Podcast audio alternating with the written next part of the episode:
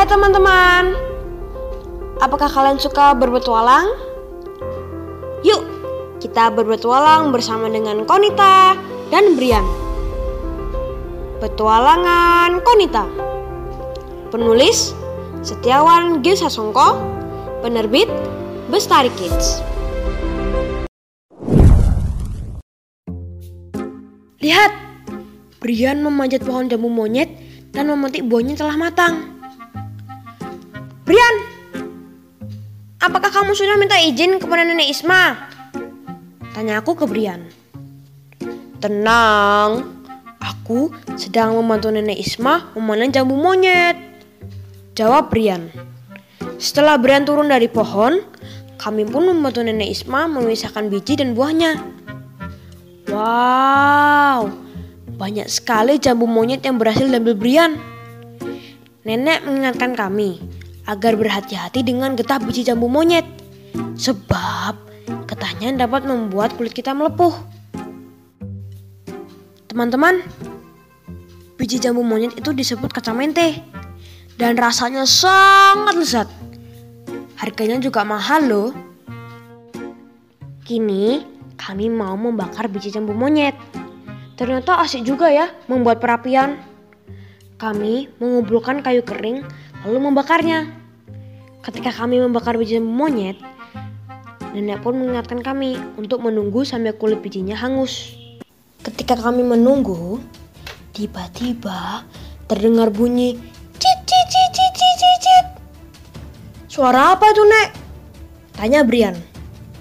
Oh, itu suara anak tupai yang menangis. Sahut nenek. Lalu, nenek pergi meninggalkan kami. Kami pun mencari sumber suara itu. Dan puji Tuhan, kami menemukannya. Ternyata anak tupai itu sedang dikeroyok semut. Kasihan sekali ya. Kami pun mulai menyelamatkan anak tupai itu.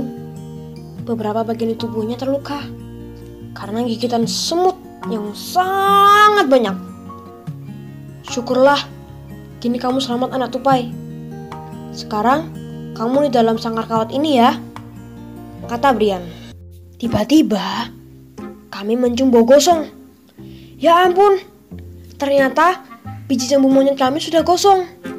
Kami lupa gara-gara menyelamatkan anak tupai itu. Tak satu pun biji itu yang bisa diselamatkan.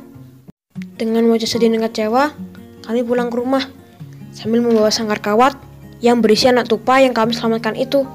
Setibanya di rumah, Mama bertanya, apa yang kalian bawa?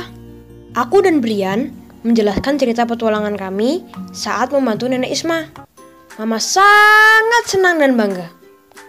Ia meminta kami untuk mencari informasi yang tepat agar dapat menyelamatkan anak tupai itu. Kami pun mulai mencari tahu tentang binatang tupai agar kami tidak salah dalam merawatnya. Teman-teman, ternyata tupai adalah mamalia kecil dan merupakan hewan pengerat. Ada dua jenis tupai loh. Ada tupai pemakan buah yang disebut bajing, namun ada juga tupai pemakan serangga yang disebut trisru yang memiliki moncong lancip. Tupai senang membuat sarang di rumpun bambu, terbuat dari ranting pohon yang ditumpuk-tumpuk dan berongga. Di rongga itulah keluarga tupai tinggal. Nah, ternyata anak tupai yang kami selamatkan termasuk berjenis bajing. Ia sangat suka memakan apel yang diberikan Brian. Hari-hari kami merawat anak tupai itu dan memberinya beraneka buah-buahan. Kini ia mulai sehat. Tiba saat bagi kami untuk melepaskannya di kebun nenek Isma. Lihat, induknya ada di pohon kelapa. Seru Brian. Tanpa butuh waktu lama, kami pun membuka sangkar kawat dan membiarkan anak tupai itu keluar mendekati ibunya di pohon kelapa. Semoga kamu tidak dikeroyok semut lagi ya. Pesan Brian dengan wajah sedih. Kami pun mulai meninggalkan anak tupai itu.